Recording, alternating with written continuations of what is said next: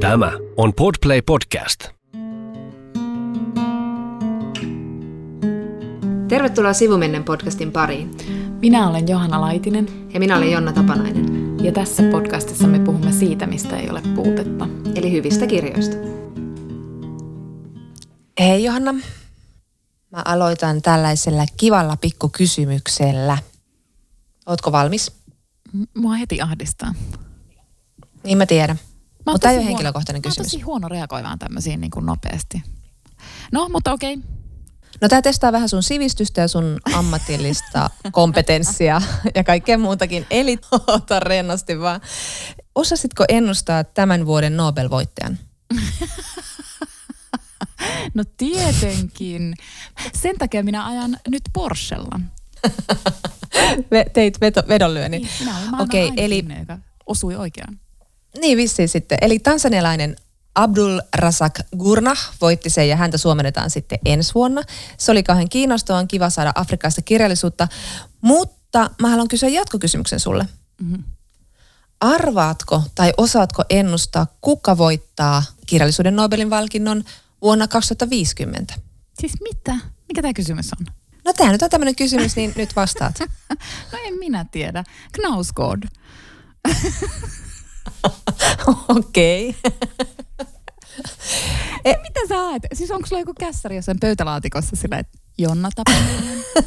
Hetkonen, minkä ikäinen mä oon silloin? No ihan kypsässä iässä. tota, on ennustettu, että kaksituhattaviisikymmentä keinoäly voittaa kirjallisuuden Nobelin palkinnon. No mulle ei tullut mielenkään tää. Sitten mä olin silleen, että ai joku suomalainen. Tämän piti olla tämmöinen kevyt ja hauska alustus meidän jakson kirjallisuuteen, joka käsittelee keinoälyä. Eli siis tota, me puhutaan Kazuo, Kazuo Ishiguron Klara ja Aurinko -kirjasta. Ja tota, Johanna, sä feilasit tämän testin nyt ihan, tai tämän kivan pikkualoituksen totaalisesti. Mutta mitä sä oot puuhannut, mitä sulle kuuluu? Siis todellakin feilasin ja nyt mä oon tällä, että mun olisi pitänyt pystyä päättelemään tämä jotenkin, mutta en minä niin. pystynyt. No niin, tota, niin. Äh, mulle kuuluu... Ihan hyvää. Ö, olen ajatellut, että etenen läpi marraskuun nukkumalla. Eli mä, mä niin kuin nukun aina kun mahdollista. Hyvä. Ö, ja siis nytkin nukkuisin, ellen tekisi tätä podcastia. Aivan. Mutta se on mun mielestä hyvä taktiikka. Mä, niin kuin, mä uskon tähän taktiikkaan. Mutta silloin kun en nuku, niin ö, katson esimerkiksi Politiikka-Suomea. Toi on ollut munkin marraskuun... piristys, Politiikka-Suomi. Sitten mun marraskuuta on piristänyt, mikä helvetti mun marraskuuta on piristänyt? Mua, kirja, kirjamiesto oli tosi hauska. Hykeili. Vilttiin kääriytyminen. Mä käpörryn sohvan nurkkaan. Joo, se on ihaninta. Oikeasti. Mutta sitten mun, mä oon nyt löytänyt semmoisen pulssinlaskijan iltaisin, että mä siis kuuntelen Billie Holidaytä, mutta siinä on aivan käsittämättömän rauhoittava vaikutus. Mä siis soitan sitä ihan heti, kun mä astun kotiin, niin se soi koko ajan siihen asti, kun mä menen nukkumaan.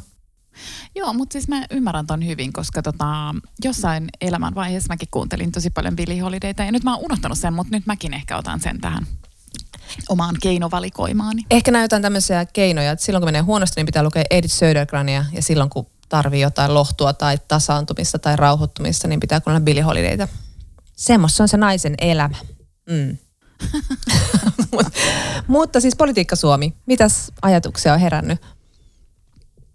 Tota, aika paljonkin kaikkia ajatuksia, mutta mä ajattelin jakaa sulle muutaman ja kuulen mielelläni, että mitä mieltä ne ajat, tai mitä ne ajatukset sus herättää. Mutta, mutta mm. siis mun täytyy sanoa, että jo alusta lähtien siinä sarjassa mä olen ihailut haastattelijoita, siis niinku tavallaan siis sitä, että miten ne saa ne poliitikot puhumaan, mm.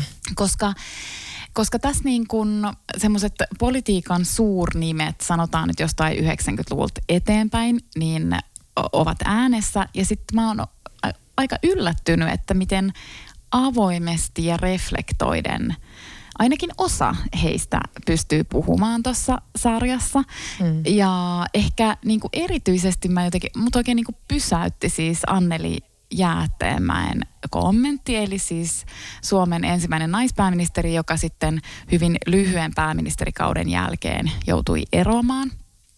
mm. tämmöisen poliittisen kriisin takia. Ja sitten kun selkeästi haastattelija kysyy häneltä, siis on toki kysynyt monta kysymystä liittyen siihen kriisiin, mutta sitten vielä jotain se haastattelija kysyy vielä, että et jotain, että miltä se tuntuu tai jotain, koska sitten Jäätteenmäki vastaa, että, että tämä on minulle hyvin vaikea asia. Se on pistetty syvälle eikä sitä ole käsitelty. Ja niin kun, se on mun mielestä kiinnostava kommentti sinänsä, että hänhän ei sano siinä mitään, mutta mm. se, että hän ei edes pysty käsittelemään sitä ja se, että hän sanoo sen ääneen, niin on jo niin kuin sen kaikkein suurimman sanomista mm. ikään kuin. Mm. Ja toi pätee moneenkin juttuun siinä, että tähän on jossain yhteyksissä kritisoitu siitä, että se ei niin kuin haasta tarpeeksi näitä tällaisia niin kuin valtaa pitäviä ja he, he saavat siellä kertoa ihan surutta kaikenlaisia totuuksia ää, poliittisesta urastaan ja vastoinkäymisistään. Mutta se on mun mielestä tämän ohjelman pointtikin, että ihminen paljastaa itsensä puhumalla mitä puhuu ja kaikki kuitenkin aika hyvin, jotka tämän seuraa, niin, tai sitten voi ottaa selvää, niin jos ei tiedä mitä, mitä ne taustat on ollut, niin aika hyvin tietää sitten, että no hänellä on nyt tällainen näkökulma. Tämä on aika kiinnostavaa, että hän näkee sen näin vahvasti tai, tai mitä nyt ikinä. Niin, kyllä, kyllä munkin mielestä se on ton niin kuin ansio. Että se on mm. tavallaan semmoista niin kuin suullista historiaa, jossa, jossa sitten pää, niin kuin päätelmiä voi tehdä sen perusteella just, että miten, miten se ihminen puhuu. Koska siis kyllä mun mielestä tossa niin kuin osa niistä poliitikoista just pystyy reflektoimaan ja sitten niitä katsoo silleen, että vau, että toi niin kuin pystyy katsomaan taaksepäin reflektoiden tai vaikka niin kuin Jäätteenmäen tapauksessa, että se pystyy niin kuin toteamaan, että tämä on niin kipeä asia, että mä en vieläkään pysty puhumaan tästä. Mm. Koska se voisi vastata myös toisella tavalla. Se voisi vastata jotenkin niin kuin kiertelemällä ja kaartelemalla eikä niin kuin sanomalla suoraan, että en mä pysty puhumaan, että antakaa mulla olla rauhassa. Se on mun mielestä tosi rehellistä, että sanoo niin. Niin, Mut, niin ja näyttää kuinka paljon se on haavoittanut, että, se ei vaan, että silloin oli vaikeata kyllä, mutta kyllä siitä sitten selvittiin ja reippaasti eteenpäin. Niin, ja sitten koska se sen rinnalla sitten tuossa on niitä poliitikkoja, jotka taas ei siis pysty niin kuin reflektoida sitä mennyttä. Että kyllä mä niin kuin mietin jotain mm. Ilkka Kanervaa, mm. joka, joka tietysti on tehnyt ihan järjettömän pitkän poliittisen uran, että täytyyhän häntä nyt siinä sitten niin kuin ihailla. Mutta että siinä vaiheessa, kun Ilkka Kanerva ryvettyi tässä niin kuin tekstiviestikohussa, johon liittyy siis myös Johanna Tukiainen, jota myötä niin kuin Johanna Tukiainen tuli sitten julkisuuteen. Mutta että niin kuin esimerkiksi siinä, että koska Kanervahan sai siis potkut, siis Jyrki Katainen antoi niin kuin, äh, niin kuin puolueen puheenjohtajan päätöksellä hänelle ulkoministerin pestistä potkut. Ja sitten Kanerva niinku vähän niinku liikuttuu tuossa sarjassa siitä. Sitten mä oon silleen, että wow, että pystyykö hänkin niinku jotenkin sanoa jotain silleen paljastamaan itsestään, mutta, mutta ei. Vaan että et hän liikuttui oikeastaan siitä, että kun hän muisteli sitä, että miten hän sai sitten sen, sen tota, ulkoministerin pestistä eroamisen jälkeen semmoisia viestejä kollegoilta, jossa pyydettiin häntä tulemaan takaisin, että sinua odotetaan. Mielestäni se oli tosi patologista, että, että hän liikuttuu siitä, että muut ihmiset kaipaavat häntä. Eikä, eikä siis tuossa sarjassa, jossa olisi niin kuin kaikki niin kuin miljoonan talan paikka niin kuin oikeasti käsitellä sitä, että okei, että eihän se multa ollut kauhean fiksu veto tai jotain, edes jotain. jotain, jotain. Ei, hän ei pysty niin kuin tavallaan Mm, mm. lähenemään sitä. Just näin. Mulle oli myös yllätys niin kuin lamajaksossa. Ootko sä kattonut ton kokonaan? Ootko sä kattonut sen lamajakson? Joo, kyllä. Ja sit siinä oli mulle myös niin kuin Iiro Viinanen yllätys, joka on siis kadonnut toki niin kuin silleen päivän politiikasta niiden lamavuosien jälkeen, mm. ja jolla oli tämä valtionvarainministerin pesti, ja siis joka tietenkin sai niin kuin lama-aikaan tosi paljon kritiikkiä, niin kuin siis niin kuin tietenkin sai, koska kuuluikin saada. Siinä pestissähän niin kuin sit tavallaan kuuluu saada. Mutta hänhän on kans niin kuin tosi, en mä tiedä onko katkera liioiteltu sana, mutta hän selkeästi ei niin kuin vieläkään ole päässyt yli niistä mm, mm. lamavuosista. Että hän, et hänessä todella selvästi herää niin kuin tunteet vielä niin kuin monen kymmenen vuoden jälkeen, että häntä niin kuin kaivelee moni asia siellä. Joo, ja sitten huomaa, että siinä on, että todellakin nimenomaan kaivelee, että siinä on sellaista niin kuin aika syvää katkeruutta ja, ja tietenkin ollut hirvittävän vaikeita vuosia ja totta kai niin kuin hirttonukkeja pystytään sinne eduskuntatalon eteen ja vaikea paikka ja niin poispäin, mutta silti hän ei käsittele sitä asiaa sille ymmärtäen sitä kansan ja sitä lamasta kärsineen näkökulmaa. Että aika, aikamoisissa defensseissä on siellä niinku lukittuneena edelleen. Että se on aika kiinnostavaa myös.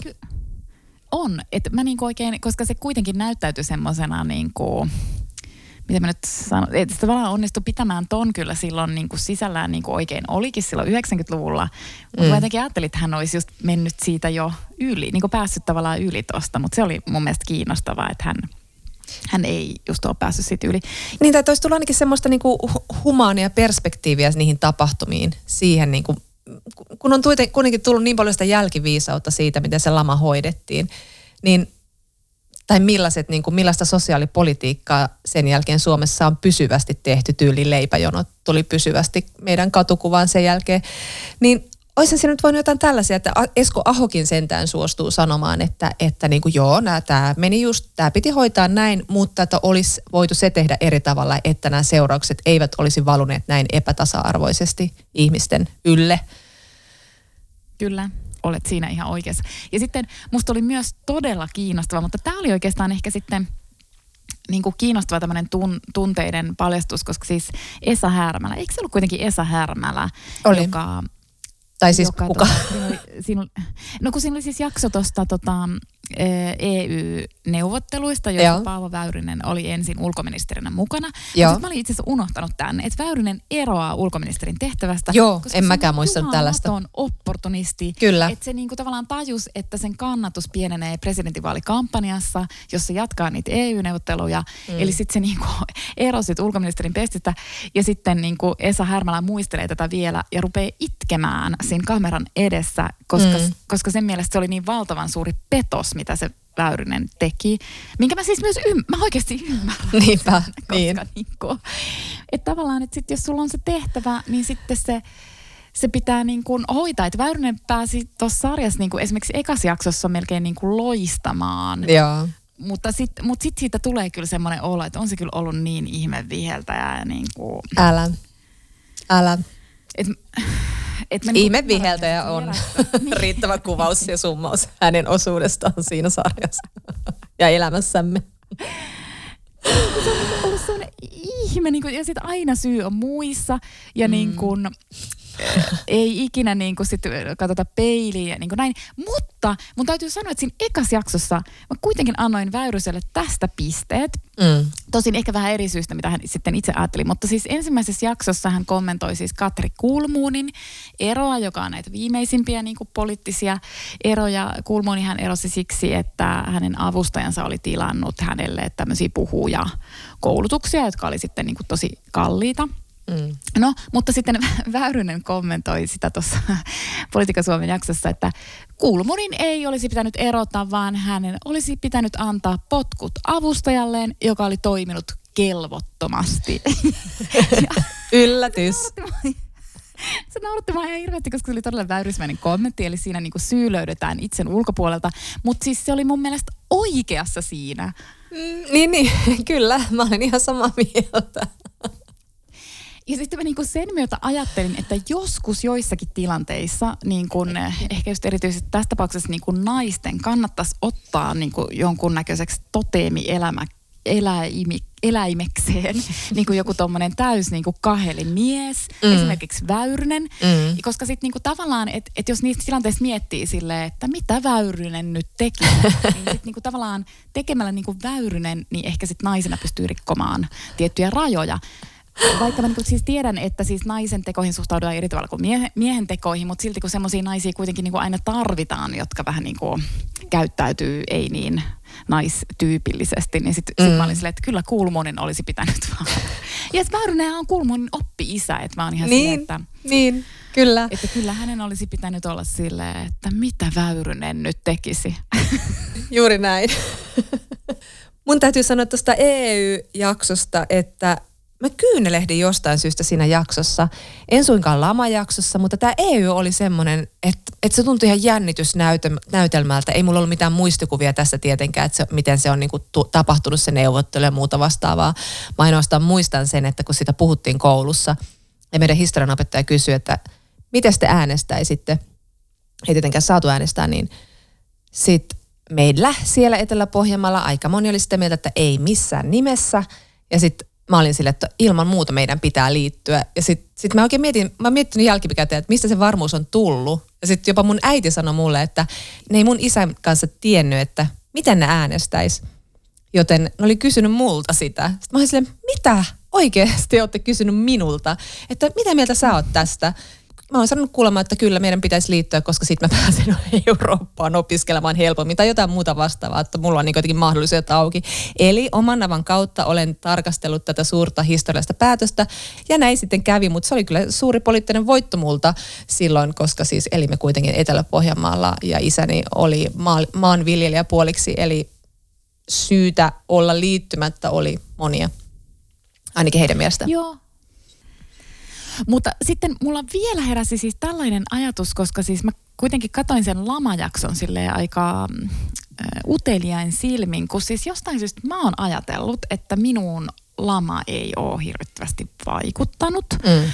Ja se niin kuin, jotenkin taas tossa niin kuin lamajaksossa, siis jostain syystä tässä sarjassa haastatellaan siis myös tämmöisiä pop muusikoita, mitä mä en niinku ihan ymmärrä, että mit, miten he niinku yhtäkkiä tähän liittyy. Mutta anyways, mm. siinä erityisesti popmuusikot kertovat, että mistä kaikista asioista he muistaa laamaan. Ja sitten siellä on niinku sellaisia, että koulussa piti säästää jotain piirustuspaperia tai sitten jotain oppikirjoja piti kierrättää. Mm. Ja sitten totta kai mäkin muistan, että sellaistahan se oli. Mutta mä muistan myös sen, että mun mielestä se ei ollut millään tavalla erikoista, koska musta tuntuu, että se kahdeksankymmentäluku, ainakin niin kuin mun näkökulmasta, eikä pelkästään mun, vaan siis se maailma, missä mä elin, ja mä en tiedä, että liittyykö se siihen, että kun on maalta kotoisin, että oliko se sitten niin kuin maaseudulla sellaista, mm. mutta että niin kuin se jotenkin se universumi, missä eli, niin se oli ihan hirveän vaatimatonta, ja se ei niin kuin millään niin. tavalla ollut kulutuskeskeistä, vaan mm. että Että kaikesta niin kuin, ja mä en nyt puhu niin kuin meidän perheestä pelkästään, vaan että kaikesta niin kuin tavallaan just elettiin tosi säästeliäästi. Ja mä en tiedä, tuliko se niin kuin mm. sit siitä, että tosi monen vanhemmat oli tyyliin eläneet tosi köyhää elämää mm. sodan jälkeen. Ja sitten ne niin kuin tavallaan eli samanlaista elämää sitten vanhempina. Mutta mulle se lama niin kuin just ainakin noista yksittäisistä esimerkistä, niin si- siinä ei ollut mitään kummallista. Mun mielestä niin kuin täy- oli täysin normaalia niin. säästää jostain piirustuspaperista tai kierrättää niin kuin toisten vaatteita. Tai niin kuin, että jos on sisarusparvessa alempana, niin yleensä sitten pukeutuu niin kuin sen isomman sisaruksen vaatteisiin, ihan sama mikä sen sukupuoli. Niin mm, niinpä. Oli, niin niitä samoja vaatteita niin kuin käytettiin. Mm, kyllä.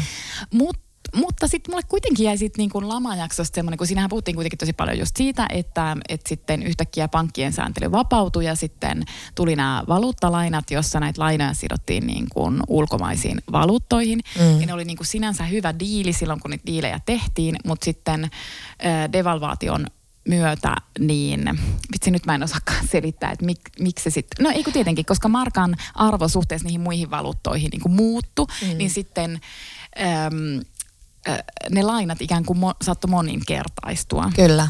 Ja sitten mä olin silleen, että tämä kyllä kuulostaa silleen vähän etäisesti niin kuin tutulta. Mm. Ja sitten mä sattumalta olin viime viikonloppuna, just kun mä katsoin sen lamajakson, niin mä olin mun lapsuuden kodissa käymässä. Ja sitten mä menin sen jakson katsottua, niin mä marssin mun isän luo ja sitten mä olin silleen, että hei isä, että tota, että miten se lama niin kuin vaikuttikaan meihin. Mm. Ja sitten minun isäni, ja siis ei, niin kuin meillä ei ole todellakaan sellaista välit, että mä tuosta noin vaan aina kysyisin tällaisia kysymyksiä ja keskustelisin näistä, mutta se oli vaan niin kuin niin, jotenkin en mä tiedä. No sitten minun isäni katsoo minua ja sitten hänelle tulee se vastaus niin kuin silleen, mulle tuli semmoinen olo, että niin kuin hän olisi odottanut, että mä kysyn silleen, että hän on odottanut niin kuin silleen kolmekymmentä vuotta, niin, kolmekymmentä vuotta, että mä kysyn sen kysymyksen ja sitten Öö, Siis me, meidän perheessä tilanne on ollut se, että, me, että myös meillä on ollut sitä valuuttalainaa ja siis myös meillä se lainan määrä on siis moninkertaistunut. Ja sitten isä oli sellainen, että, että, me, että hän pelkäsi niin kuin, oli semmoinen tietty hetki, en mä tiedä kuinka pitkä se aika, sitten oli viikko ja kuukausi, oliko se vuoden, että hän pelkäsi, että me menetetään ihan kaikki. Mm. Öm, ja et, et me ei niin kuin vaan pystyä maksamaan niitä lainoja takaisin. Mm. No, no sitten kävikin niin, että, että hän sai neuvoteltua pankin kanssa äm, takaisinmaksuohjelmaan ja se oli niin kuin pitkä ja sitten piti säästää säästää penniä ja muuta tai venyttää penniä mm. ja niin kuin, että ne lainat saatiin maksettua. No anyway, sit mä oon silleen, mä katson sitä silleen suu auki, koska mä just ajattelin, että meitä se ei niin kuin, mutta se on niin kuin tavallaan hipaissut meitä se lama. Mm. Ja siis pitkän selostukseni pointti ei nyt ole tässä niin kuin leveillä sillä, että myös minulla on melkein dramaattinen elämä, joka on melkein traumatisoinut minut, vaan minun pointtini on ö, nostaa ylistysmalja curling-vanhemmuudelle, koska, koska minä tajusin viime viikonloppuna, että...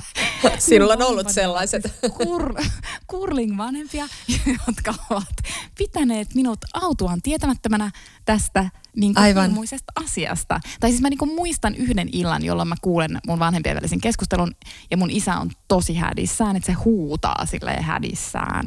Mm. Niin kuin, ja se on selkeästi niin kuin paniikissa, mutta se oli vain yksi ilta ja sen jälkeen mm. mä en kuulu enää mitään sellaista ja sitten mä niin kuin tuudittauduin itsekin siihen, että kaikki on ihan hyvin ja tässä mä oon ollut silleen, että minulla on tämmöinen luottavainen, niin kuin tämmöinen tulevaisuuden uskoinen ja perusluottamus on tallella. Eli siis niin kuin, jotenkin mä niin kuin ajattelen, että tämä curling-vanhemmuus on hyvä asia, on siis minun johtopäätökseni tästä Politiikka-Suomesta ja lamajaksosta ja niin edelleen. Kyllä, ja sitten se ehkä liittyy myös seitsemänkymmentäluvun vanhemmuuteen ja tähän vanhemmuuteen, josta mekin ollaan puhuttu, että ei niille lapsille nyt tarvitse kaikenlaisia kertoa tai oikeastaan yhtään mitään. Että ne saa tuolla vedellä johtopäätöksiä ja täysin vääriä johtopäätöksiä, kun ei meillä ole aikaa niille jutella näistä asioista. Ja ihan hyvä niin välillä, että pitäkää te ne lamajuttunne. Mullakin on sellaisia välähdyksiä siitä, että mä muistan, että mun äiti itki korkoja noustua, että miten ne niinku maksaa niitä. Ja mä muistan tämmöisiä koulumuistoja, mutta koska se oli normaalia, se oli kaikille jaettua, niin ei se... myöskään minun elämässäni vaikuttanut, koska meillä ei mennyt tyyliin vaikka talo alta tai ei tapahtunut mitään tragedioita, mitä sitten kyllä tapahtui, mistä kyllä kuulin sitten, että perhepiirissä meni kaikki todellakin kammottavasti. Mutta tota, sen vain sanon mä Politiikka Suomesta, että olisin kyllä todella mielellä nähnyt siinä just tämmöisten pyhimystä ja Joonas Nudmanien sijaan esimerkiksi Hanna Kuuselan, Hanna Vassin, Johanna Vuorman, Johanna Kantolan, Anu Koivusen, Anu Kantolan. Siis Anu Koivunen ja Anu Kantola molemmat olivat, mutta saivat sanottua aika vähän loppupeleissä. Kaikki nämä niin kuin meidän mahtavat asiantuntijat, missä he olivat, että oli aika semmoinen miesvoitto se tämä asiantuntijaraati. Perusniilitys piti tässä nyt sitten taas sanoa, mutta kyllä nyt jonkun kritiikin saa sanoa, kun tässä kehuttiin vuolaasti. Niin, ja se oli, se oli perusteltu kritiikki. Ja sitten minä kevenän heti perään, että ei tule kuulijoille paha mieli. Niin, minulla on trendivinkki. Ja tämä on aika yllättävä. Haluatko kuulla trendivinkin? Haluan tietenkin. Tämä on siis niin yllättävää, että varmaan äh, suutut minulle. Mutta siis jotenkin mun mielestä alkoi näyttää niin hirveän freesiltä, kun siinä oli tosissaan se Ilkka Kanervan kohuero. Ja sitten siellä on Jyrki Katainen, joka, joka silleen vakavalla naamalla jotain sinne selittää ja että luottamus on mennyt ja niin ja näin. Joo. Mutta siis nämä sangattomat silmälasit, muistatko Jyrki? Superpienet. Onko näin? Ei. Kyllä. Jonna, sulla en on halua. Tästä eteenpäin. Niin. Ei, mä, mä tuun kyllä aina viisi vuotta myöhemmin. Viis, viiden vuoden päästä mulla on siitä sangattomat Jyrki Kataisen lasit. Kuka voittaa Nobelin vuonna kaksituhattaviisikymmentä ja millaiset silmälasit hänellä on? Toi oli hirveä trendi, trendivinkki, en oota. Mutta arvaa mitä, arvaa mitä mä muuten yhtäkkiä tajusin. Että Kazuo Ishigurolla on muuten semmoiset lasit, eikö ookin? Onko näin? Oota mä katon tästä liepeestä. Mä tarvitsin joku tiimarin viiden markan lähinäkölasit, että mä näkisin nyt. Mutta tiimari, tiimari kans myö, myy niitä. Ei, tota, niitä nämä on ainakin, kyllä ne on sangattomat kuule on. Mm, tai sitten ne on läpinäkyvät no, sangat. Mä en ole ihan varma, sä oot ihan oikeassa. Näin. Ihanaa, että sä sait vietetä myös tähän kirjallisuuteen. öö, tota... Mutta mennään nyt sitten oikeasti sen kirjallisuuteen, eli tähän Kazuo Ishiguron Klara ja Aurinko. Ja tämä on siis... Äm, Tammen kirja. Helene Bützow on sen suomentanut. Ja tämä on siis Ishiguron kahdeksas romaani, ensimmäinen hänen Nobelinsa jälkeen, jonka hän sai kaksituhattaseitsemäntoista. Ja mitäs tästä nyt sitten summaisi alkuun? Kertojana on Klara, robotti, keinoäly, keinoystävä. Häntä ei kyllä kukaan sano tässä robotiksi, paitsi taisi kerran sanoa se taloudenhoitaja, taloudenhoitaja joka ei pidä keinoystävistä. Et sel- niin, että selkeästi se robotti on vähän niin kuin semmoinen, ha- no ei nyt haukkuma sana, mutta semmoinen vähän junttien kommentti. Mutta. Ja tästä Klarasta tulee siis tässä kirjassa tällaisen Josien, neljätoistavuotiaan tytön ystävä. Mitäs muuta? Sitten tässä on muita hahmoja. Tässä on Josien äiti. Tässä on, ö, opimme myös, että Josiella on ollut sisar, Sally, joka on kyllä kuollut. Ja opimme myös sen, että Josie ei ole ihan kunnossa, hänellä on joku sairaus ja sitten pikkuhiljaa opimme. Ja se tässä kirjassa on niin kuin mun mielestä ihan mahtavaa, että se ei niin kuin tavallaan hirveän helposti avaa tai kerro, että et mitäs, mikä, mikä, mikä tämä onkaan tämä kuvio, mutta sitten sen kuitenkin niin kuin loppujen lopuksi niin kuin ymmärtää, mutta että, että tässä on niin kuin tämmöisiä, tämä maailma, jossa lapsia muunnellaan, eli geneettisesti parannetaan ikään kuin pärjäämään älyllisesti ja muuten mm. maailmassa paremmin. Ja tämä Josie on yksi tämmöinen niin kuin muunnettu lapsi ja voimme myös päätellä, että hänen sisarensa, joka sitten kuoli, oli myös tämmöinen muunnettu, eli geneettisesti paranneltu lapsi, mutta että sitä myötä sitten joutuu ottamaan tämmöisen terveydellisen riskin. Mm. Ja sitten tällä Josiella on paras ystävä ja oikeastaan niin kuin poikaystävä tai ihastus, tämmöinen Rick, joka asuu heidän naapurissaan, niin häntä taas ei ole muunneltu. Että siellä niin kuin perheen äiti, isät loistavat tässä aika lailla poissaolollaan, vaikka Josie isä kyllä käväisee tässä kirjassa, mutta että Rickin asuu äitinsä kanssa ja siellä niin kuin tavallaan äiti on päättänyt, että sitä Rickiä ei muunneta. Kyllä. Minä kertojana tässä on siis Klara ja sehän on kauhean kiinnostava kertoja tietenkin, koska se on tällainen keinoäly. Ja hän on siis aluksi tämmöisessä keinoystävä kaupassa ikkunalla, seuraa pikkuhiljaa, koko ajan oppii maailmasta, katsoo kuinka aurinko nousee ja tutustuu kanssa keinoystäviinsä, jotka kaikki siellä odottaa, että heidät valitaan. Se on niin kuin se tosi kiihkeä ja tärkeä toive ja sitten yhtenä päivänä tämä Josie kävelee sinne ja haluaa nimenomaan Klaran. Ja sitten hän lupaa tulla hakemaan Klaran, mutta kuluu päiviä ja tietenkin Klara luulee, että ei Josie enää palaa, mutta sitten Josie yhtenä päivänä palaa. Ja vaikka Klara ei ole uusin malli, niin hän on tämän äm, liikkeen johtajattaren mielestä poikkeuksellisen oppimiskykyinen keinoystävä. Joten siis tämä äiti suostui sitten ostamaan Klaran Josielle. Vähän niin kuin myös sellaiseksi tarkkailijaksi, että Klara voi hälyttää, jos Josien kunto romahtaa tai jotain muuta vastaavaa. Niin, ja, sit, ja sitten toki äidillä on myös tämmöinen niin kuin master plan, eli tämmöinen ikään kuin suurempi suunnitelma sitten, että mihin Klaraa voidaan mahdollisesti käyttää, mutta sitä me emme kerro, koska toivomme, että mahdollisimman moni lukee tämän kirjan. Niin. Kyllä. Ja vielä, vielä tuosta kertojuudesta, että tämä menee niin kuin kahden loogisesti tämä Klaran ääni, että hän oppii tässä koko ajan ja hän tosiaan on tosi tarkkaavainen ja hän niin kuin ottaa ihmisten tunteet vastaan semmoisena niin kuin signaaleina, jotka ohjaa sen toimintaa. Ja se koko ajan kehittyy siinä, mutta sitten samalla se missaa tosi monta asiaa. Että hän on siinä mielessä aika epäluotettavakin kertoja, että ei oikein ole varma, että mitä se nyt näkee ja mitä se ei näe ja mitä se nyt tulkitsee. Ja sitten hän on myöskin ehkä keinoälyksi aika huono havainnoimaan ympäristöään. Eli hän puhuu kaikilla, kaikilla tavalla, hän selittää näkemiään asioita, vaikkapa, että ihmiset pitävät kädessään pitkulaisia asioita, jotka nyt ovat varmaan sitten jotain kännykästä kehittyneempiä tämmöisiä yhteydenpitovälineitä, joiden kautta esimerkiksi Josie opiskelee, mutta että hän ei missään vaiheessa opi, mikä tämä pitkulainen asia on nimeltä. Luulin, että keinoäly löytäisi ja kräkkää sitä koodin aika nopeasti. No mutta anyway, peanuts juttuja, mutta ainakaan kiinnostaa nähdä, mitä hän sitten niin kuin alkaa, alkaa niin kuin hahmottaa sitä maailmaa ja, ja tulkitsee ihmisten niin kuin käyttäytymistä aika hyvin.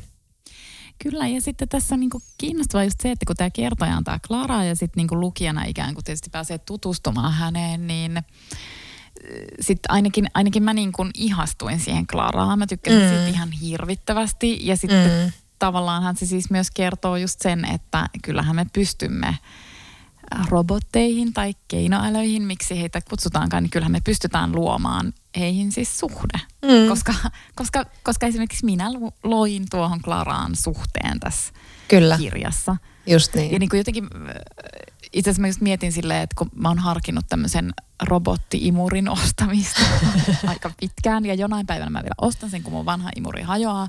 Joo. Mutta mä oon niin kuin ihan varma, että mä tuun luomaan siihen jonkun suhteen. Mä niin kuin on ihan varma, että sit tulee vähän niin kuin mun semmonen viikonloppulemmikki, koska eihän nyt koko ajan tuossa pörrää tuossa lattialla. Niin. Mutta silleen, sille, että olin erittäin tota, niin kuin aulis antautumaan tälle kirjalle, koska mä oon niin kuin ajatellut just sitä, että, että niin herkästi sit kuitenkin onnistuu luomaan sen jonkun suhteen myös siihen, joka ei ole, niin kuin, tai että jos me ajatellaan, että se ei ole niin kuin elävä. Okei, okay. Ehkä mä ymmärrän nyt ihmisten, tuttavapiirissä on ihmisiä, joilla on robottiimuria, he ovat antaneet sille nimen ja kertovat, miten heidän, mikä se nyt voisi olla, vaikka Saara siellä taas siivoilee ja on vähän ollut kömpelö ja muuta vastaavaa. Ja ne on itse asiassa vähän raivostuttanut mua, mä oon sille, että keskiluokkaiset ihmiset keksikään jotain muuta kontenttia, mutta ehkä tämä selittää sen, että siellä on joku jo vakava kiintymyssuhde puhjannut kukkaa. Voin, niin, ja mä voin luvata sulle, Jonna, että mä en perusta sit sillä robotti-imurilla jotain omaa Instagram-tiliä.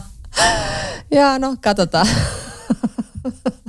Sä... Jos mä perustan, niin sun on pakko seurata sitä. Mä, mä en tuomitse, mä en tuomitse. Ja sähän oot tämmönen so- somevelho muutenkin aina siellä tuottamassa kaikenlaista.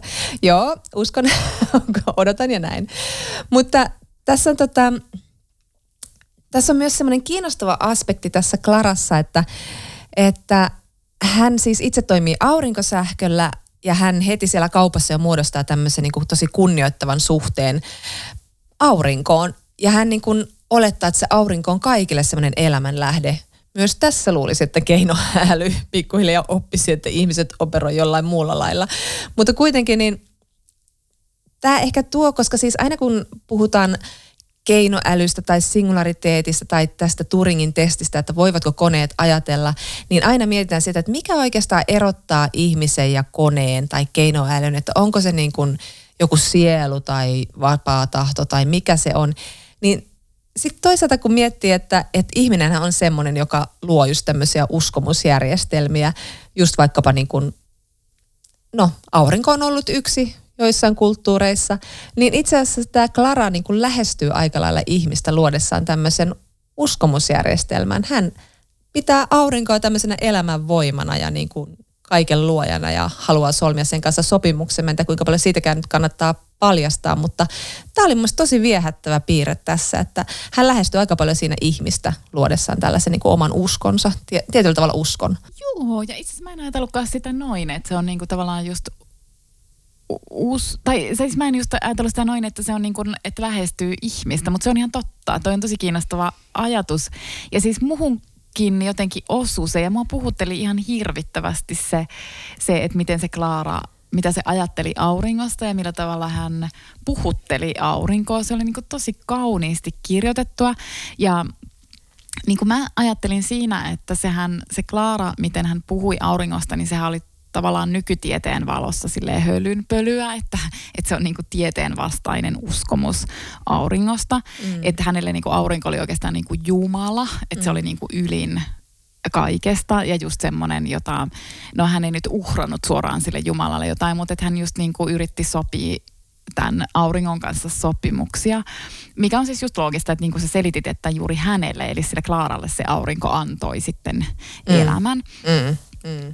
Ähm, mutta että, ja tavallaan niin kuin, että, että sitten voi just ajatella, että tässä kirjan maailmassa ja ehkä myös kirjan lukijoiden maailmassa, niin sillä Klaran ajatuksella on tosi helppo naureskella ja pitää niitä jotenkin naivena mm. ajatuksina, mutta että sitten Sitten kuitenkin siinä just toi, niin kuin toi uskomuspuoli, että koska tosiasiahan on, että aurinko antaa elämän myös meille ihmisille, mutta ei niin kuin samalla tavalla suoraan, että me ei, niin kuin, me ei tarvita suoraan auringon valoa, että me tunnettaisiin energiaa, tai itse asiassa vähän niin kuin tuntuu, että tarvitaan. Niin, no joo. Mutta mut, mut kuitenkin, että niinku, mut et me tarvitaan aurinkoa eläksemme ja niinku kasvit tarvitsevat aurinkoa elämäksi, eläkseen, niin sit tavallaan mä niin kuin jäin miettimään ton kirjan pohjalta, että onko niin kuin tieteen kieli riittävä lisäämään kunnioitusta luontoa kohtaan tai ylipäänsä niin kuin ylläpitämään mm. jonkunnäköistä kunnioitusta luontoa kohtaan, vai että olisiko luonnon kannalta parempi, että me kaikki oltaisikin jotain niin kuin luonnon uskontojen edustajia, koska se Klarahan mm. oli oikeastaan niin kuin luonnon uskonnon edustaja. Niin, toikin on totta. Ja selkeästi toi suhde aurinkoon oli tässä kirjassa ehkä se just se yllättäviä ja jotenkin just muakin herkisti eniten se, se koko se kuvio. Ja se, miten niin kun hän automaattisesti menee siihen ajatukseen, että täytyy tehdä uhrauksia, jos haluaa jotain, jos haluaa pyytää, jos haluaa rukoilla jotain, niin täytyy tehdä uhrauksia. Vähän semmoinen vanhakantainen ajatus, miten niin kun uskonnon riittejä toteutetaan Niin, ja sitten tietysti toi niin kuin kirjan alussakin, että kun kirjan nimi ohjaa, miettii, että mit, mikä se auringon rooli tässä on. Että kyllä, kyllä sitä niin kuin aika silleen tietoisesti myös niin kuin alkuun haki, että, että miksi just Klara ja Aurinko sitten. Niin. Mutta jotenkin sen, mut kyllä se nousee sieltä tekstistä ilman sitä nimeäkin. Se nousisi kyllä niin kuin, se oli jotenkin niin kaunista, miten se, ja siinä oli jotain viatonta ja ihanaa niin. sen, niin. sen ja sen auringon suhteessa. Ja sitten se oli muista kiinnostavaa myös, että just tämä Klaran oppiminen ja tietynlainen älykkyys ja ihmistuntemuskin, että koska siis nämä muunnetut lapset, he ovat tavallaan menettänyt semmoisen kyvyn jonkinlaiseen vuorovaikutukseen ja siellä järjestetään semmoisia niin kuin tapaamisia lapsille, että he oppivat vähän niin kuin sosiaalisia taitoja. Ja se oli myös kiinnostavaa sillä, että siinä niin kuin ihminen on tavallaan erkaantunut sitä ihmisyydestä, jossa siis se yhteistyö on aina, aina ollut niin kuin ihmistä eteenpäin viemä a- eteenpäin vievä asia, niin nämä lapset on niin, kuin niin tavallaan semmoisia niin kuin huippuunsa viritettyjä koneita, joiden pitää mennä huippuyliopistoon ja saada huippuduunia menestyä. Niin he eivät enää niin kuin osaa toimia yhdessä. Ja sitten taas Klara on just tämä, niin kuin, joka tavallaan tunnistaa ja näkee niitä niin kuin ristiriitoja tai jännitteitä tai tunteita ja näkee, kuinka Rickillä ja Joe siellä menee, menee niin kuin sukset ristiin ja niin poispäin. Että sekin oli musta tässä kiinnostavaa, että hänellä, hänessä tulee tietyllä, tietyllä tavalla parempi havainnoimaan toisten ihmisten, tai siis ihmisten tunteita kuin näillä ihmisillä. Joo, ja sitten jo niin kuin, ehkä mäkin niin kuin tosi paljon mietin tuossa kirjassa sitä, että kun sitten se keinoälyn näkökulma ää, antaa mahdollisuuden tuossa just niin kuin tarkastella ihmisyyttä ikään kuin ulkopuolelta, että se on semmoinen niin kuin tutkielma mm. ihmisyyden ihan siis ytimestä ja, ja Ja just niin kuin esimerkiksi toi, toi jakso, mitä sä kuvaat, että kun oli tämmöiset niin kuin teinien ns-juhlat, joihin kukaan ei oikeasti halunnut osallistua, tai mm. ainakin päättelemme, päättelemme sen niin, äh, niin, niin sitten, että et millaista se dynamiikka, miten se Klara niin kuin tavallaan just tutkailee sitä ihmis, ihmisten välistä dynamiikkaa. Ja niin kuin tos, toihan on tommonen niin kuin, tota kirjaa on kuvattu satiiriksi tai sitä voi niinku pitää just dystopiana ja se onkin niinku siis tavallaan se on samaan aikaan niinku tosi kaunis mun mielestä, mutta myös hyvin ahdistava se, mm. se maailma.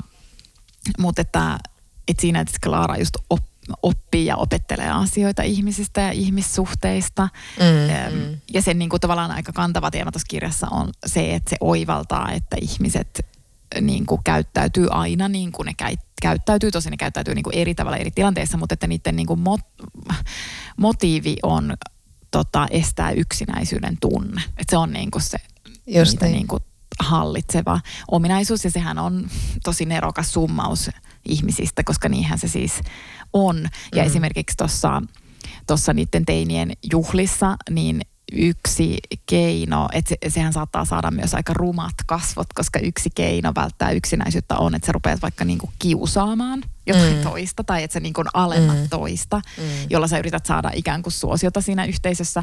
Ja sitten siellä teinien juhlissa itse asiassa se, ketä kiusataan, niin on itse asiassa se Klara, joka mm. onkin niinku eri, erilainen kuin ne ihmislapset, niin sit sitä on ehkä niinku helpompi suunnata siihen huomioon. Niin, itse asiassa sehän onkin muuten surullista tässä, että ne liittoutuu siinä vaiheessa, kun ne löytää tietyllä tavalla tällaisen niin kuin yhteisen kiusattavan ja tyypin, jota voi painaa.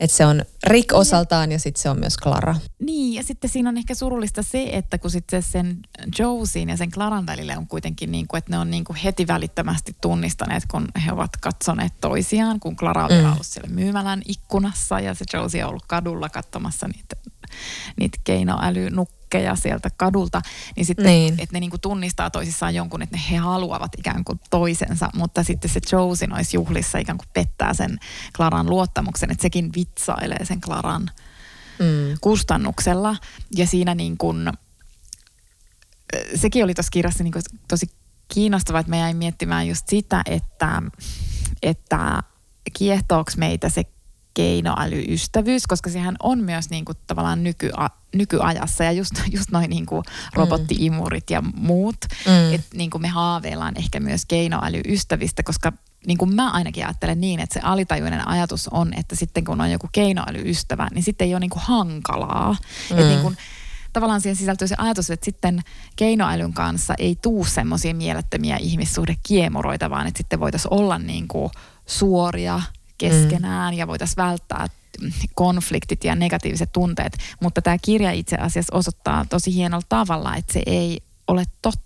Mm. Vaan että niitä hankalia su- niinku tuntemuksia syntyy silti, että sitten, no tässä itse asiassa just siinä niinku niissä teinijuhlissa se Klara louk- tai se ei suoraan loukkaannut, mutta sitä jää niinku, se jää sen mieleen, että, mm. että se Josie vitsailee sen Klaran kustannuksella, mutta sitten tapahtuu myös toisinpäin semmoinen niinku välien rikkoontuminen, josta se Klara on hämmentynyt, koska se ei niinku ymmärrä, että miksi se Josie, mikä siinä meni vikaan, mutta että, että se tilanne on siis se, että se Josie haaveilee semmoisesta vesiputousretkestä, että mm. se rakastaa sitä vesiputousta ja se rakastaa retkeä sinne.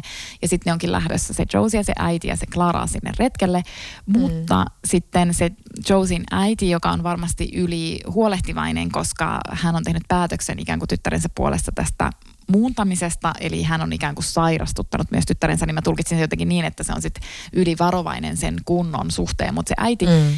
just kun ne jo istuu autossa, niin se onkin silleen, että Josie, että sä oot tosi huonossa kunnossa, että sä et voi lähteä sinne retkelle, ja Josie jätetään kotiin, ja sitten se äiti sanoo, että että mutta me lähdemme Klaran kanssa sinne retkelle. Ja sitten tietenkin se Josie loukkaantuu sinne. Niin. Siis totta kai. Totta kai. Mutta se Klara ei niinku tavallaan voi ymmärtää sitä, että se lähtee sinne retkelle ja sitten se on siellä tyytyväisenä katsomansa sitä vesiputousta ja se tulee sieltä ja raportoi matkasta. Ja sitten se on silleen, että aika jännä, että tässä nyt selkeästi tapahtuu joku muutos niinku tässä meidän suhteessa. Ja sitten mun mielestä tuolta Ishigurolta niin taitavasti kuvattu, että totta kai. Niin kuin tietenkin se Josie loukkaantuu siitä. Mm. Eli silloinkin, kun niin kuin me ollaan jonkun, käytän nyt sanaa robotin kanssa, niin me voidaan mm. loukkaantua robotille. Tai me voidaan niin kuin niin, älyyntyä. Niin. Kyllä. Niin kuin, että myös se keinoäly herättää meistä tosi niin kuin negatiivisia tunteita. Että ei niin kuin, tavallaan ihmisyyteen kuulu negatiiviset tunteet, eikä mm. me päästä niistä ikinä eroon. Vaikka me halutaan, mäkin haluun. Mä en niin, kanssa yhtään omaa negatiivista tuntemustani ja mäkin haluaisin vaan olla sen robottimurin kanssa. Just niin. Ratsastaa ja auringonlaskuun. Harmoniassa ikuisesti.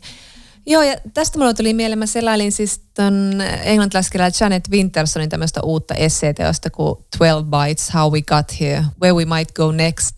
Ja tää Winterson on aina ollut kiinnostunut hirveästi siis ylipäätään teknologisista kysymyksistä ja, ja siis hänhän teki viimeksi edellisessä romaanissaan tämmöisen uuden, uuden version Frankensteinin tarinasta. Ja Frankenstein on niin kuin periaatteessa tämmöinen ensimmäinen tarina keinoälyn tai robotin rakentamisesta, että, että sekin näkyy tässä Wintersonin tuotannossa. Ja mä siis luin tästä muutaman esseen ja tämä oli, oli ihan tosi kiehtovaa, koska hän on tosi teknouskovainen tai semmoinen transhumanismi. Ja hän uskoo siihen, että, että niin kuin ihminen pystyy muokkaamaan itsensä paremmaksi, kun hän pystyy käyttämään keinoälyä. Mutta hän kysyy tässä ihan kiinnostavia kysymyksiä ja paljon just tästä näkökulmasta, just tästä, että voiko koneet ajatella. Hän vaan listasi, minun on pakko mainita muutamia, mitä hän kertoo tässä. No, hän kertoo tässä Googlen insinööri Ray Kurzweilista, jonka mielessä tämä tämmöinen Ramona, eli tämmöinen syvä oppiva systeemi, päihittää tämän Turingin testin, eli tämän ajattelutestin vuoteen kaksituhattakaksikymmentäyhdeksän mennessä. Mä en tiedä, onko Ramona nyt sitten se, joka voittaa sen kirjallisuuden Nobelin, mutta siis, että ei voi enää erottaa netissä, että onko kyseessä robotti vai ihminen, jos kommunikoi. Eli tämä Ramona sitten niin kuin pystyy tekemään semmoista niin kuin turhanpäiväistä chattailyä myös sit ilmeisesti, ainakin tämän kehittäjänsä mielestä. Ja siis kun me ajatellaan niin kuin ylipäätään näitä robotteja, niin sittenhän on tämä Sofia, josta on, josta on monia haastattelujakin, tämä tämmöinen kaljupäinen robotti, niin näitä, näitä on niin kuin nettipullolla ja sitten on tämmöisiä palvelurobotteja ja mä oon esimerkiksi törmännyt yhteen semmoiseen, eh, ei ole kovin kummonen palvelija, mutta Ylen aulassa on semmoinen esimerkiksi semmoinen robotti, joka kyselee jotain ja sitten se, se on mun mielestä hyvä te, semmoinen osoitus siitä, että ei ole todellakaan suojassa negatiivisilta tunteilta myöskään sen robotin kanssa, että ensin se herättää vähän semmoista sääliä, että tossa se seisoo silmät suurina ja valmiina höpöttämään, jos sille menee jotain puhumaan ja sitten yhtäkkiä alkaa herätäkin semmoinen ärtymys silleen, että hei, hanki itsekunnioitus, että mitä sä siinä niinku seisot ja oot niin koko ajan valmiina silleen, että mitä minä voin tehdä? Siis semmoinen pieni ärtymys sieltä heti, että siinä on niinku tosi paljon tällaista ristiriitaisuutta näissä. Ja, ja ehkä ristiriitaisuus oli myös tunne, mitä tämä herätti myös tämä Klara aikoi, vaikka hän olikin niin valtavan sulonen, mutta siinä on myös vähän jotain vieraantunutta. Mutta sitten tämä niinku Tämä vielä tämä Winterson listasi myös näitä tietysti näitä Boston Dynamicsin, näitä hirveitä koirarobotteja. Ja mä en tiedä, katsoitko silloin Black Mirroria, mutta siinähän oli just näitä tämmöisiä päättömiä koirarokotteja, jotka jahtas pääosahahmoja ja ne oli siis todella niin kuin kammottavia. Ja sitten on tulossa kaikenlaisia tällaisia lapsille tilattuja robotteja ja, ja Wuhanissa oli kuulemma tämmöisiä niin kuin ginger-robotteja, jotka auttoi sitten niin kuin koronan aikaa niin kuin sairaalabyrokratiassa ja kertoi vitsejä. Mä en tiedä miten niin kuin hirvittävän iso sukseen semmoinen vitsejä kertova robotti jossain niin kuin koronakurimuksessa, mutta... Tai ylipäänsä, koska oikeasti huumori on niin vaikea laji, että entä jos se on sitten semmoinen, jonka niin kuin huumorin taju ei yhtään. Jos siinä on syötetty joku pikkukalle vitsikirja ja se aina vetäsee sieltä yhden, niin en tiedä, onko, onko hirveä menestys. Se on sun joku sellainen toive. Ehkä. Mutta siis, että, että vaikka me puhutaan siitä, että se keinoäly tulee joskus sitten ja sitten me ollaan sen niin kuin, sitten meillä on näitä niin kuin ajattelemaan oppivia ää, robotteja, niin mehän ollaan koko ajan tämän keinoälyn ympäröimänä joka tapauksessa. Meillä on kaikki nämä Siirit ja Alexat ja sitten meillä on tietysti nämä chattibotit, joille sinä oot tottunut vittuilemaan, Johanna, kun sinä oot semmoinen, kyllä, että mietin vielä sitä robottiimuria nyt. Mutta siis tämä Winterson vaan kysyy, että, että miksi meillä on niinku keinoälyn korkein muoto sen ihmisen kaltaisuus, esimerkiksi just vaikka kehollisuus, että kyllähän me ollaan niinku muutenkin jo opittu olemaan yhdessä ilman sitä kehollisuutta. Tyyliin niin kuin, mehän niin kuin rakastetaan ja harrastetaan seksiä, pidetään yhteyttä ja ollaan niin kuin todella paljon tekemisissä ihmisten kanssa vailla minkäänlaista niin kuin tällaista kehollista kontaktia ja läheisyyttä. Ja siis kyllähän me niin kuin puhutaan myös edesmenneille ja, ja niin kuin uskotaan kuoleman jälkeiseen elämään ja kaikkeen tällaiset. Kyllähän meidän niin kuin kyky kuvitella ja ajatella solmia yhteyksiä niin on paljon niin kuin laajempi kuin se, että meidän täytyisi olla kontaktissa jonkun tosi ihmisen kaltaisen olennon kanssa, jos nyt puhutaan siis robotista. Ja tämäkin on kyllä mun mielestä ihan hyvä kysymys. Kyllähän se nyt voisi kuvitella jotain muutakin sitten, että mitä se keinoäly voisi olla, minkälainen niin kuin mm. entiteetti. Mutta onko se sitten niin, että me niinku aina sitten kuitenkin kuvitellaan joku kehollinen olento sinne? Tai en minä tiedä. Oletko sä nähnyt sen leffan, jossa, jossa se... Her, vai? Niin. Joo, on, niin, kyllä. Jossa tämä mies niin kun rakastuu keinoälyn kanssa, jolla ei itsessä ole kehoa, koska eikö se ole pelkästään ääni siinä? On, joo, kyllä. Joo, ja siinähän on se viehätys se, että se... on vähän niin kuin lapsi se keinoäly, että se tavallaan se mies saa esitellä sille maailmaa ja sitten se niin kuin saa haltioitua yhdessä sen keinoälyn kanssa sitä maailmasta, kun sekin näkee niin kuin kaiken uudelleen ja yhdessä niin kuin tämä mieskin herää sitten taas tähän maailman ihmeellisyyteen ja se on niin kuin tosi uskottava mun mielestä se rakkaustarina siinä ja se on aika hämmentävä, että sen pystyt tekemään, että siinä on ihmissuhde. Mutta siis se, mitä tämä Winterson siis, niin kun, mikä mulla tuli mieleen tästä Wintersonista, kun tämän Klaran suhteen oli just tämä, että kun tässä nämä oli, mitä puhutte, että nämä lapset ei enää osaa tehdä yhteistyötä ja hyvä, jos osaa tunnistaa toistensa tunteita. Et loppupeleissä niinku, tämä ei ole ehkä niinku suoraa skifiä, tämä on ehkä aika tunnistettava maailma monilta osin, tämä voisi olla spefiä, tämä Ishiguron suhteen nämä genret on vähän silleen, öö. Mutta joka tapauksessa niin tässä on se dystooppinen ulottuvuus on musta just se, miten niinku kammottavassa kilpailuyhteiskunnassa tässä kirjassa just eletään, että just geneettisesti muunnellaan, että lapset varmasti pärjää, vaikka se tarkoittaa sitä, että ne ei niinku osaa olla muiden kanssa yhteydessä tai tehdä välttämättä yhteistyötä. Sitten mä rupesin miettimään, että kun Winterson sanoi tässä esseessä myös, että et kun keinoälylle tärkeintä on niinku tämmöinen vuorovaikutus ja ylipäätään tämmöinen niinku tiedon jakaminen ja yhteyksien muodostaminen ja, ja kuunteleminen ja sitä kautta oppiminen. Että et niinku sitten mä mietin vaan, että onko niinku tässä meidän yksilökeskeisessä ajassa näistä tullut koko ajan vaan epärelevantimpia, epärelevantimpia asioita. Ja mihin se sitten taas johtaa? Ai niin kuin tiedon jakamisesta. Niin, niin, niin siis tämmöisen niin kuin yhteistyö ja yhteyden luomisessa, että jos se ei ole enää niin relevanttia, että kaikki vaan niin kuin keskittyy niin totaaliseen omaan suoritukseen, niin mitä se oikeastaan niin kuin tarkoittaa ihmiselle ja pitäisikö meidän lopulta niin kuin tehdä joku semmoinen käänteinen Turingin testi, että tyyli osaako ihmiset niin kuin ajatella siis, että, että se viesti tuntuu olevan niin kuin tässä kirjassa jotenkin se, että ihmiset ovat niin kuin editoineet itseä, tehneet itsestään just tällaisia niin kuin superkoneita, jonka myötä on menettänyt just sen niin kuin oleellisimman asian, mikä niin kuin ihmistä ajaa ja mikä, minkä takia ihminen on kehittynyt. Niin, ja sitten mä jäin vielä miettimään itse asiassa, kun se nyt, mikähän se nyt tuli mulle mieleen tuosta, mutta että mä jäin miettimään oikein sitä vielä, että mikä tuossa luo semmoista dystooppista tunnelmaa, niin itse asiassa mm. yksi on, ja nyt sä äsken sanoit jotain, mistä tää tuli mun mieleen, niin se mm. yksi on siis se myös, että miten sekaisin ne aikuiset on mm, niin. tuossa kirjassa. Ja itse asiassa se liittyy siihen curling-vanhemmuuteen, koska ne ei ole kyllä mitään curling-vanhemmuuteen kirjassa, koska nehän niinku, ne niinku ei suodata mitään. No okei, ne ehkä suodattaa nyt jonkun niinku siis sairaanman suunnitelman, mutta siis mm. ne on ihan semmosia, että ne, mm. Mm.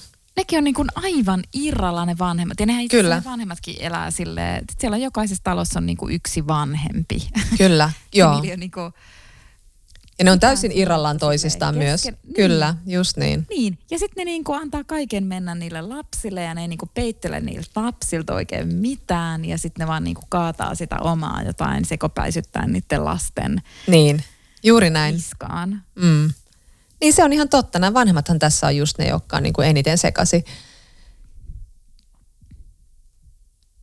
Ja, no. siis, ja sitten ja sit ylipäätään sekin, että, että niinku just aina sitä... Tämmöisessä kirjallisuudessa mietitään, että mikä erottaa ihmisen ja robotin, niin just tämä mainitsemani vapaa tahto on kanssa aina se yksi tärkeä, mikä, mikä aina mainitaan. Niin, niin sitten tässä tulee semmoinen olo, että ei kenelläkään ole vapaata tahtoa, että kaikki, niin kuin, niin kuin viimeksi puhuttiin, niin kaikki askartelee siitä mallista ja tekee ihan samalla tavalla, että niin kuin mikä se loppupeleissä on se ihmisen vapaa tahto, varsinkaan niin kuin tämän kaltaisessa maailmassa. Niin, eikä edes tämän kaltaisessa, vaan aiemmin sitä on ylipäätään kirkko, ja sitä on ohjannut niinku perinteet, että et se on kyllä ihan totta, että sitten niinku on kapitalismia. Huijaa itseään sillä, että et luodaan semmoisia niinku teorioita siitä, että ihminen eroaa muista just jonkun vapaan tahdon vuoksi, koska en mä nyt tiedä. Niin, niin, niinpä, kyllä. Se on niinku itse huijaustunut. Mutta siis en mä tiedä, onko mulla tästä nyt mitään muuta sanottua muuta kuin, että mä tykkäsin tästä kirjasta tosi paljon.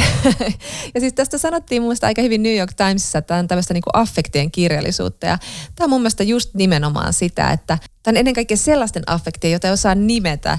Että tässä muodostuu niin jotenkin ihan semmoinen intiimi, ihana suhde tuohon Klaraan. Ja sitten on kuitenkin samalla myös sen vieraantunut romaani, just kun miettii just tätä ylipäätään koko tätä maailmaa. Mutta sitten tässä on myös niinku tosi paljon tämmöistä kauneutta ja raakuutta.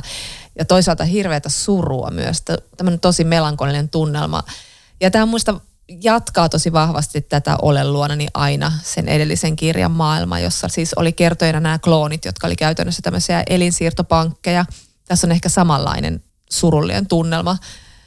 Mutta tämä tuntui niinku kehossa ja sitten mä mietin myös sitä, että jos sitä kehollisuudesta nyt puhutaan, niin kyllähän tämä on myös niinku aika olennaista se, että miltä ne tunteet saa meidän niinku kehon tuntumaa ja sitten Sitten se, että jos me ruvetaan niin kuin editoimaan itseämme jollakin niin kuin tulevalla geeniteknologialla pääsemään eroon jostain ikävistä tunteista, niin mitäs me sitten menetetään? Että jos, että jos me aina valitaan ne edullisimmat ja mukavammat ja ennalta arvattavimmat tunteet, kun meillä on aika paljon tunteita, joita me ei edes osata nimetä, niin mitä sitten tapahtuu? Mut en tiedä, ehkä se selviää sitten, kun sulla on niin kuin kokemusta sitä robottimonista ja sä, sulla on vähän tuntumaa tähän hommaan. Mä luulen, että sitten se vaan herättää valtavasti negatiivisia tunteita, mutta siis, mut siis näin se on. Sä ajanut mutta... ihmisyyden kriisiin viikossa. Sitten te voitte tehdä semmoisen conscious uncoupling-jutun ja sit tulee ihanaa kontenttia. Mä oon näköjään oppinut sanan kontentti. Sä oot meidän ainut, tai siis anteeksi mun robottimuorin ainut Insta-seuraaja. Ja mä arvostan sitä. Kiva. Jo nyt valtavasti. Mä perustan sitten jonkun Insta-liven sen robotin kanssa. Oi jee, odotan innolla. Pitäisikö meidän, haluatko sanoa vielä jotain? Oliko sulla jotain tästä vielä? En mä. Mistä? En, en mä halua sanoa mitään, vaan että siis tää oli niinku, että toi sun äskeinen summaus oli niin hyvä, koska siis mäkin niinku mietin, että ainut mitä mä olisin halunnut sanoa on silleen, että tää oli vaan niinku tosi surullinen romaani ja minullehan erittäin tuttu tunne on siis suru, eli se tavallaan se suru on mm. niinku tavallaan jotenkin silleen jollain tavalla kaikessa... Tai siis ei kaikessa negatiivisuudessaan, mutta että siihen liittyy myös semmoista kauneutta tai semmoista, niin mm. että tämä oli siis niin kuin siinä surussaan niin hieno. Kyllä. Ensi kerralla me puhutaan ehkä Sally Rooneyn uudesta romaanista. Kyllä. Ja ensi kerralla ei siis puhuta Sally Rooneyn uudesta romaanista, mutta katsotaan nyt ja tapahtuu. Minä puhun mun robotiimurista koko ensi. Kiva. Eli pysykää kuulolla. Kiitos, että kuuntelitte. Kyllä. Moi moi. Moi moi.